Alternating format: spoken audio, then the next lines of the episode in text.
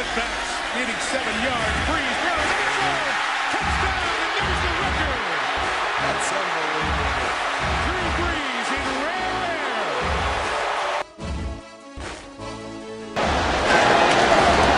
Hartley sends the Saints to the Super Bowl.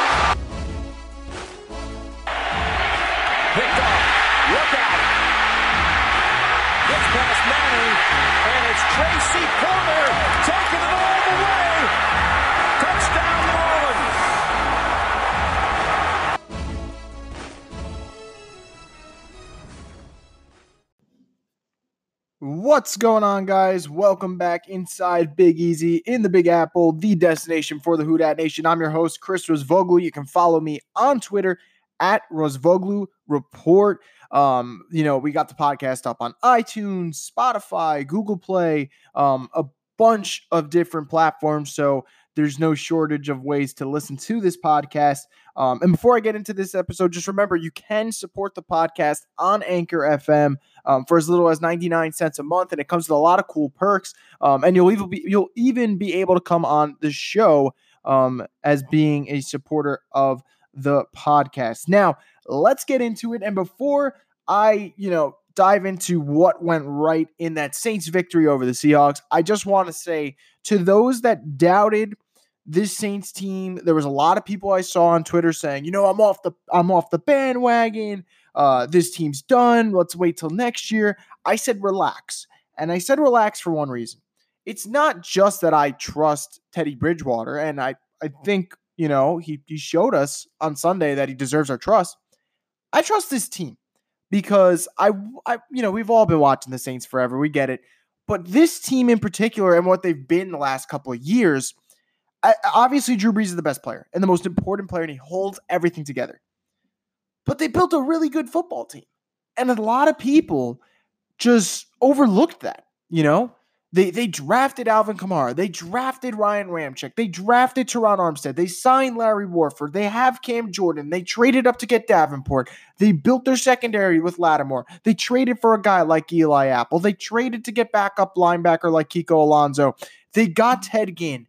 They signed Jared Cook and free agency. I could go through this whole roster. The Saints made a bunch of moves to get to this point where they are great with Drew Brees, one of the best teams in the NFL. Without Drew Brees, they're still a competitive team. And that's all you could ask for. Because guess what? The Saints, without Drew Brees, are a game up in the division already three weeks in. I know that's early. And I know it's not good to look at the standings, you know, so early in the season, but that's the that's the reality, guys. The Saints, without Drew Brees, went into Seattle a place where Russell Wilson and Pete Carroll over the last so how many years have been 15 and 0 in September at home, lost. And the scoreboard doesn't do it justice. That's the best part. The scoreboard will tell you 33 to 28 and look Russell Wilson was out of this world. But the Saints from the jump controlled that game. And they won in so many ways that impressed me. One, their defense was lights out. They scored a defensive touchdown, they scored a special teams touchdown, and Alvin Kamara was sensational when it mattered the most. That's why, looking at this Saints roster right now, I'm telling you, they're going to be all right. And a lot of people doubted this team and said, time to throw them out. They're no longer an NFC contender. When the reality is, Teddy keeps them afloat. When Brees comes back, the rest of the NFC is in trouble. I'm going to talk about that a little bit after the break, but that's the reality. Now let's talk about the actual game. What went right? Well, for starters, the Saints had a special teams t- uh, touchdown to start the game. I mean, Teddy didn't even go in. It was 7 nothing. And Deonte Harris, who granted fumbled later in the game, is the best punt returner the Saints have had in almost a decade.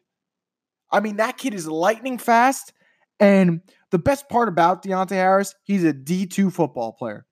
And actually, I don't know if he's listening right now, but my cousin uh, was a quarterback for LIU Post, another D2 football school, and they played Assumption several times. Um, and I texted him during the game. I was like, you know, this kid Deonte Harris, who plays for Assumption, is pretty good. Kid's really good. Just scored a touchdown. Um, do you remember playing him? He's like, yeah. And, you know, Deonte broke records, you know, at D2 with ease. Uh, return records, receiving records. He was that good. Um, so I think more than anything, it goes to show the Saints scout tremendously, tremendously well. I mean, that's a D2 football player who's showing he's an NFL caliber returner. Um, and he's giving the Saints, and we saw it week one, week two. He was breaking off a couple big runs. We were waiting for him to finally get to the house. And guess what? He did. And the coolest part, Deonte Harris is the first player this season to have a punt return touchdown for any team in the NFL. First, Deonte Harris. What also went well? Alvin freaking Kamara. I don't know why or how this man, as good as he is, is somehow still overshadowed. Look, I love Saquon Barkley. I watch Saquon Barkley all the time. I'm from New York. Giants games are on 24 7. Alvin Kamara is just as bit of as good of a running back and receiver as Saquon Barkley. You know the difference? He doesn't play in New York. That's the difference. And there's so much to love about Alvin. First off, he breaks every single tackle. I tweeted out during the game, oh man, Alvin Kamara breaks, you know, five tackles a game at least. No, I was wrong. It's like five tackles a quarter. You know, that that was just a mistake by me. I completely undersold him there. I mean, this team and this running back specifically, so dynamic. I mean, what he kill he kills you in the receiving game.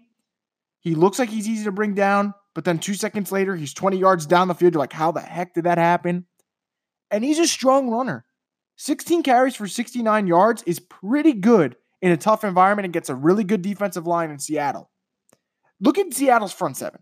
We got Bobby Wagner, arguably the best linebacker in football. You got KJ Wright, another tremendous linebacker. You got Ziggy Ansah. You got Jadeveon Clowney. That's a very good front seven. And Alvin Kamara ripped them to shreds. And that's how good he is. And what I love most about Alvin Kamara is no one's ever going to talk about it. And, and the media guys won't. And I'm actually going to call them out for this right now. I don't think Alvin Kamara gets as much love as he should because I bet these media analysts see Alvin Kamara and think, you know what? He's just a good athlete, doesn't care about anything else. He's just a tremendous player. You listen to him speak. You watch the way Kamara goes through the week, how he talks in the locker room, how he uh, you know communicates with his teammates. That guy is a true born leader. And I'm not saying that because of, you know, how much I enjoy watching on the field. What he does off the field to me is just as impressive as what he does on it. Don't let the grills and the chain deceive you. Alvin Kamara is a, a tremendous football player and even better person. That's a guy that the Saints sit there, and I don't want to hear them getting into a contract situation with him. He's up for a new contract. You pay that man. You pay that man with as much money as you need to to make sure he stays in New Orleans for the rest of his career. That's how good Alvin Kamara is. And guess what? Mark Ingram's been great for Baltimore. Good for him. I'm very happy for Mark Ingram. Guy deserves it. But Alvin Kamara is the reason the Saints don't need Mark Ingram as much as other people thought. Because guess what? The Saints are still 2 and 1. They're still thriving on the ground. And at the end of the day, Kamara's going, he's gone for over 150 scrimmage yards plus twice out of three games already. More Kamara, the more dangerous Saints are. That's just the reality. Now let's move over to number five, Teddy Bridgewater. Oh my God, I could not be more happy for someone than Teddy Bridgewater. And I tweeted about this as well. Um, a lot of you guys are talking about it, and and I I, I love the outpour and emotion and support that comes from the Who Dat Nation. Teddy had a really, really tough couple years. I've discussed it multiple times on this podcast. When they traded for him back then, when you know I was doing the Who Dat and NYC podcast, I, I said I loved the move. And the one thing about Teddy is his story is very similar to Drew. I'm not saying Teddy Bridgewater's become Drew. It's so hard, and, and it's not going to happen. I'm just telling you from now. I mean, Drew's one of a kind. He's one of the five best quarterbacks to ever played the game in my eyes. But Teddy Bridgewater was left for dead. And Minnesota said, nah, yeah, you know what? Maybe we don't need you. Let's go get Kirk Cousins. And you know what? Newsflash, this might sound like a hot take, and some of you guys might disagree. Give me Teddy Bridgewater over Kirk Cousins because I know who Kirk Cousins is. It's someone that crumbles under the pressure every single time things get hard. You think anyone's scared of Minnesota? No. Why? Because of Kirk Cousins. They were better suited with Case Keenum. So Minnesota left Teddy for dead. The Jets pick him up. He looks good. The Jets trade him to the Saints. In hindsight, the Jets probably should have kept Teddy Bridgewater. I mean, look at what the Jets have gone through. Sam Darnold has his biggest storyline has been dealing with mono. I mean, I, look, I, I think Sam Darnold's a good kid, but I watch him too. Again, you know, being in New York, nothing he does impresses me. Trevor Siemian, their backup, out for the year. Luke Falk, probably not an NFL caliber quarterback. Let's just call that what that is, you know? So, two teams said, ah, let's abandon Teddy. And New Orleans has him. And New Orleans got a whole year to let him learn the offensive system. And the numbers aren't going to wow you. And they never will with Teddy Bridgewater. Because you know who Teddy Bridgewater is? He's Alex Smith. But do you know what Alex Smith did? He won football games. You don't need to be that great with Sean Payton as your play caller and a great defense. I think the Saints defense is great. Don't let anyone fool you otherwise. Everyone's going to tell you the Saints defense is not good. You know what a great defense is? It's one that gets pressure on the opposing quarterback. That's a great defense. And what the Saints have done, getting after the quarterback. Everyone was so quick to let that Rams game deceive them. It's just not true. But back to Teddy. The numbers aren't going to wow you. He's not going to make throws that are like, holy crap. Do you see that throw from Bridgewater? But he's careful with the football. He makes the right plays. And he said something that stood out to me in the press conference. And he said he was speaking to Drew Brees. And the one thing that stood out with him completions are good. It sounds like a funny remark. It sounds like a well, duh, but it's the truth. Just got to keep moving the chains. And that's what Teddy Bridgewater did yesterday. The Saints never had drives where it's like, oh, here, here it comes, we're going to stall. No, they kept moving that football. They really did. Um, super proud of the way Bridgewater played. Tremendous uh effort from him. And there was definitely all the emotions there with him making his first meaningful meaningful start since 2015. Um, you know, actually his last meaningful start beforehand was against Seattle in the playoffs. Guess what? They should have won that game. Their kicker missed a freaking chip shot, Blair Walsh, um, because the laces were out. So, I mean, it's tough. It's really tough uh, to see what Teddy's gone through, but to see him bounce back is very rewarding for him. It's rewarding for the Saints team. They have to feel vindicated that they paid him $8 million. And how is Teddy feeling about that decision to, to spurn Miami for New Orleans? I bet he's feeling pretty damn good this Monday morning when he wakes up. So hats off to Teddy Bridgewater. Hats off to this team. Uh, when I come back, I'm going to talk more about the Saints, more about Teddy Bridgewater, how this team looks without Drew Brees, and an updated picture of the NFC South. All of that coming up after the break.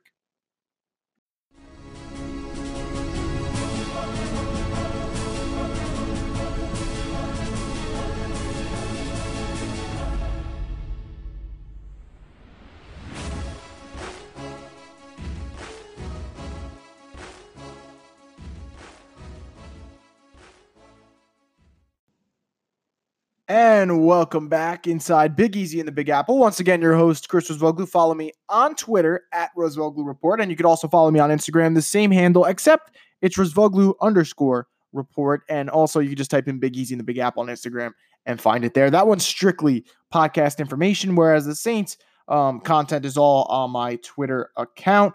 Now, let's talk about this Saints team and the outlook going forward. Look, next Sunday is going to be hard. I mean, they're playing the Dallas Cowboys, and I'm going to say this about the Cowboys though, real quick. And I, I, I don't just say it as a joke because everyone likes to, you know, hate on Dallas. I say it because I mean it.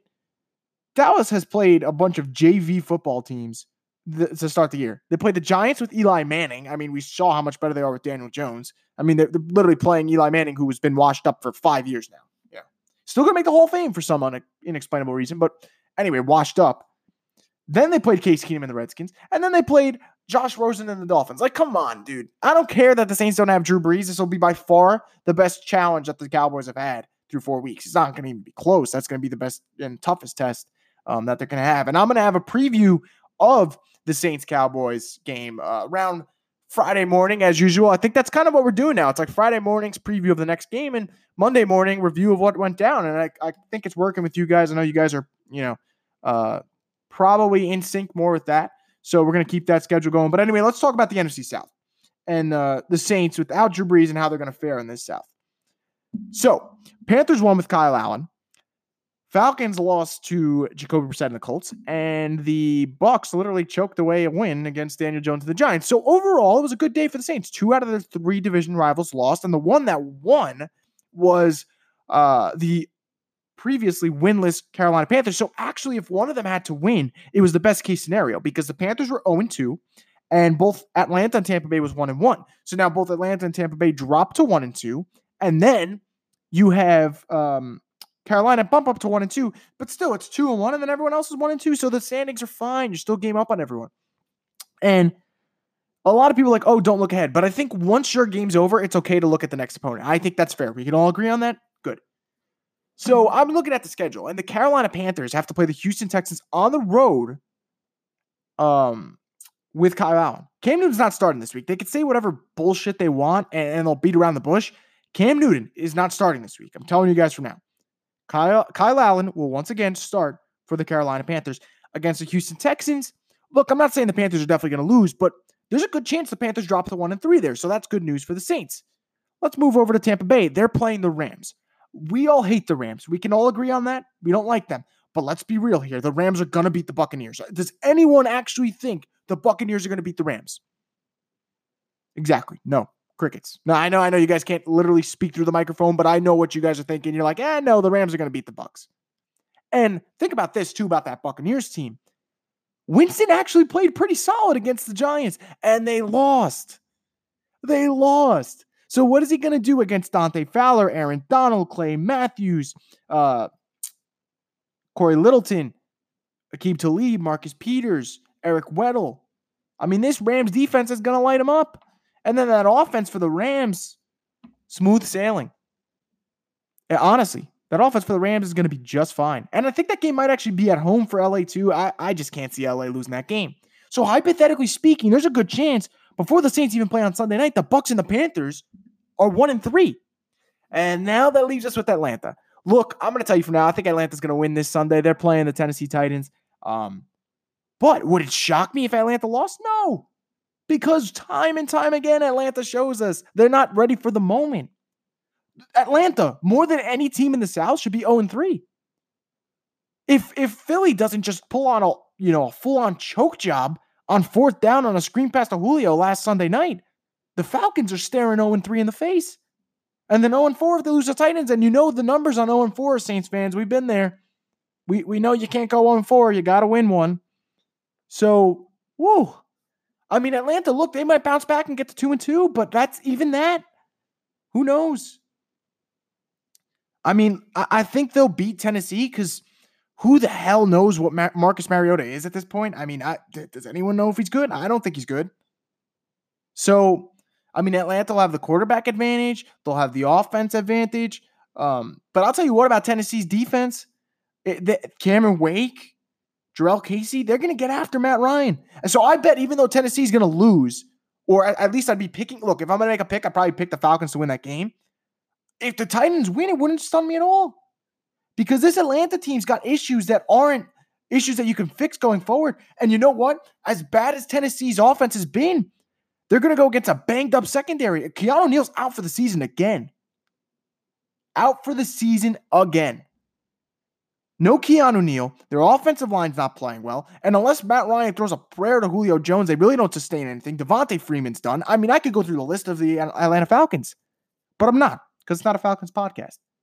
But looking at the NFC South, Saints can, and I'm being serious, the Saints handle their business on Sunday against the Cowboys. They keep they could be looking at a two-game division lead. Two games through four weeks without Drew Brees. How crazy would that be? And then all the talk about Drew Brees coming back, he can take his time. He could take the full six weeks he's supposed to. And we're like, all right, we still got Drew because we still got that Bucks game. That's a winnable game. The Cardinals game, very, very winnable. How about the um, excuse me right there? How about that Jaguars game? Very winnable. If if honestly, if Teddy Bridgewater beats the Cowboys next Sunday, the Saints might end up going five and one in that span with Bridgewater. How insane would that be? Whoa, man. Uh, it's funny because so many people doubted this team.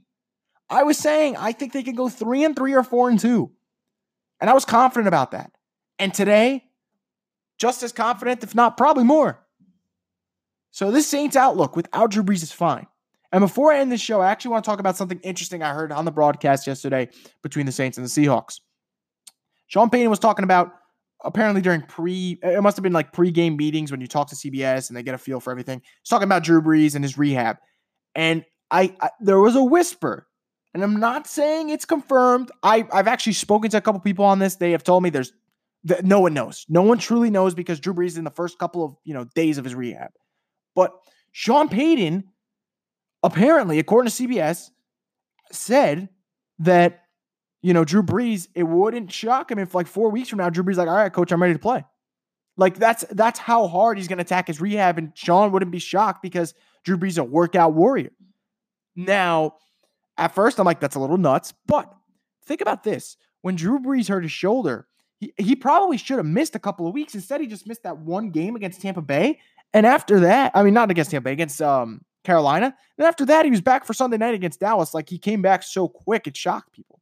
So it wouldn't stun me if Drew comes back early um, for this injury as well. But either way, with Teddy, Saints looking safe hands with Teddy Two Gloves at the helm. And we're going to see what he does on Sunday against the Cowboys. And I will have a preview show for that game on Friday morning coming out for Who Dat Nation to listen to. And I hope you guys all enjoyed that as well. And I hope you guys enjoyed this episode of Big Easy in the Big Apple. But that's going to do it, folks. So thank you so much for listening. Enjoy Victory Monday. And until then, let's go, Saints.